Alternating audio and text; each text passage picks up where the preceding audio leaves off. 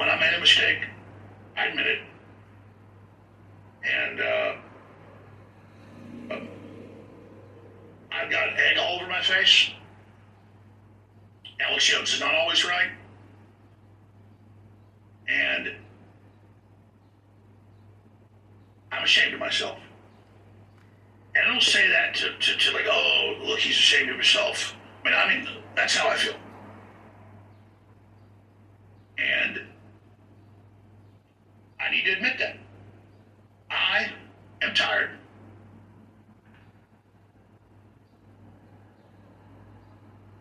And I didn't want to get in the car and drive three hours to Uvalde. And I just want to believe in Texas and I want to believe in police. And I want to believe in the system. Because I know that that old system's not perfect, but it's under attack. So I got up here on air and I regurgitated the official story. And even after the evidence came out that it was a lie, I just lazily went along with it. And now the jury's in. And, uh, well, I'll tell you the rest on the other side. I'll just, I'll be completely honest, because it's not just about me, it's about understanding the thought process that we're all having. But uh, the U- Uvalde smells bad, guys. And I'll just say it when we come back. Stay with us.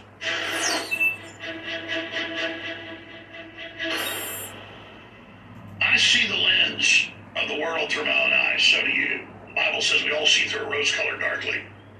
And so, no amount of intimidation, no amount of threats, no amount of attacks is going to make me change what I say and I do.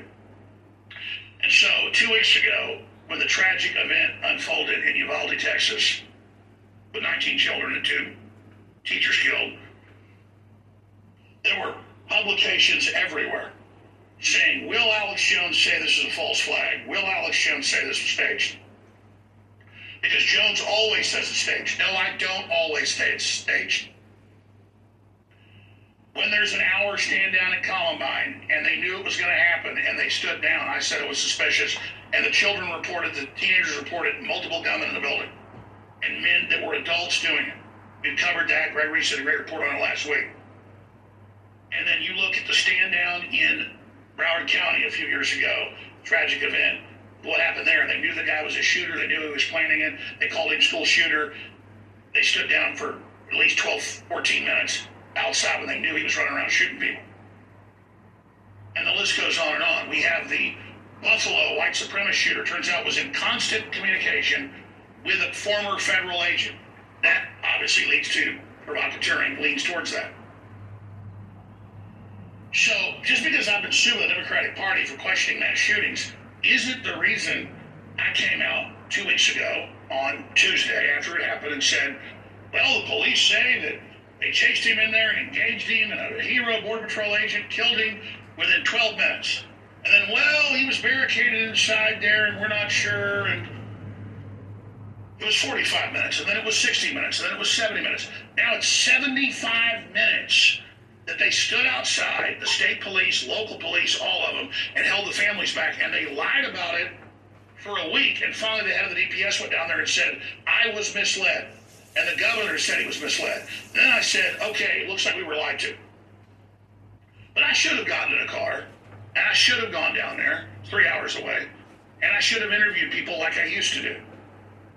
I didn't not do it because I've been sued for asking questions. I still said Jussie Smollett and Bubba Wallace were staged, and when we still we think something staged, say it.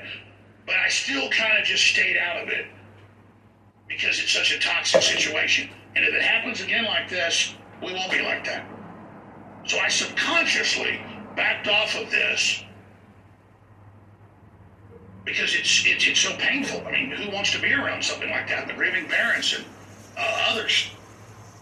And so we dropped the ball. We gave the police the benefit of the doubt because it's Texas and the police have been under attack, and I want to believe in the police. But the head police chief of the school district there is in hiding. He was already elected to the city council. He won't talk to the press. He won't talk to the state police or Texas Rangers.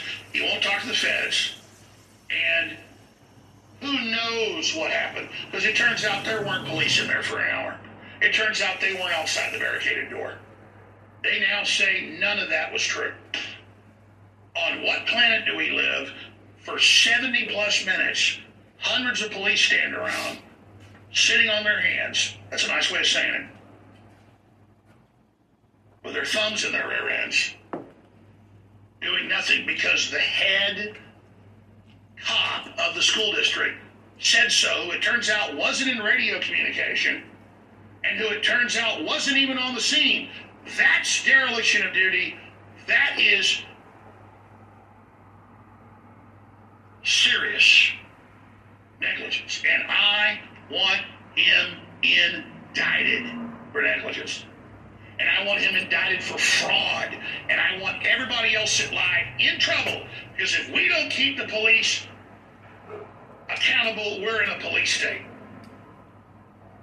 That doesn't mean when the left goes after for no reason we back them. But this is shameful and this is disgusting. And quite frankly, who the hell knows what happened? I'm really suspicious now of this police chief. I'm really suspicious of the whole thing and the timing and the midterms and all of it. And then you got the white supremacists with the feds and all of it, and that's being covered up. Is the average cop bad? No, they followed orders and stood there. But these moms had better instincts. And the off-duty cops and got their own kids. So here's this powerful woman. I really want to get on the show. I want to send Kristi Leigh down there to interview her or others. Uvalde mom who saved kids from school shooting says police threatened her. This is uh, Angela Gomez. This woman is who the police chief should be. I am so ashamed of Texas. I'm ashamed that I bought their BS, and I'm pissed. Now I don't know what went on down there, but for all we know, it could be MK Ultra. For all we know, my God, yet again, man, just like the Whitmer case I thought was staged, turned out it was all fake. We need to find out what the hell's going on. This guy told six friends he's going to shoot the school up. The police were told, and we're not given a warrant to go after it. Why are the police following orders? It's following orders at a time like this, and the cops tasing fathers and mothers. It's disgusting. And the police aided and abetted that murderer by protecting him while he killed those people. Here she is. Arrest you because you're being very uncooperative.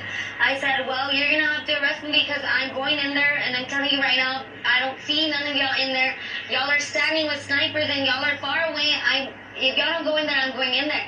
He right immediately put me in cuffs. She says after Uvalde police officers told marshals to uncuff Gomez, she ran towards the school. As soon as they uncuffed me, I jumped that first gate fence, and once I jumped it, I went to my son's class, and I knocked on the door, and I remember the teacher saying, um, I'm like, hey, they're already, they're already um, bulge cutting the fence to get me.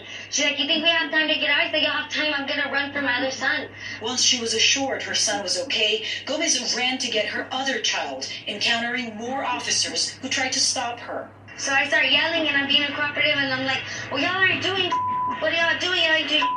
Y'all need to be in here. Give me a badge. Somebody give me a badge. Some, something. I started paying attention to how far the shots were being. So that I knew the shooter was all the way still by my first son's class. So when I went to my son, my second son's door, the teacher didn't want to open the door for me. So that's when they started um, escorting me out. And as I as I see that they're opening my son's door, I go run for my son and I get him. With both of her kids out safe, Gomez still can't shake the thought of those who didn't make it. While you were inside the school, did you see officers There was not inside one the school? officer inside the school when I In ran the area. There was not one officer. And you were hearing gunshots, so you knew You that could hear the there was an gunshots. active It was still active. The gunshots were still active. They were not in there. There was no one in there. If anything, when I pulled out, my car was closer to the school than the, where, than where the snipers and everybody that was laying on the ground were. When you heard that it took law enforcement 75 minutes before they went in and stopped the shooter, what was your thinking? Having been inside the school yourself, I don't know. I was just thinking that they could have saved many more lives. They could have gone into that classroom and maybe two or three would have been gone, but they could have saved a whole, a whole more, the whole class. They could have done something. Gone through the window, sniped them through the window. I mean, something, but nothing was being done. If anything, they were being more aggressive on us parents. That were willing to go in there and like I told one of the officers, I don't need you to protect me. Get away from me. I don't need your protection. If anything, I need you to go in there with me to go protect my kids. And if anything, they were being more aggressive on us. They were more pertained on keeping us back than getting into that school. So this woman followed her God-given instincts. She's a good mother. And the police followed the criminal orders of that police chief who needs to be in handcuffs right now. Hey, I want him arrested now. Arrest that son of a bitch right now. Right now. No more of this crap. I bitched out Florida for standing out for 14 minutes. Texas stands down for over 70. Shameful.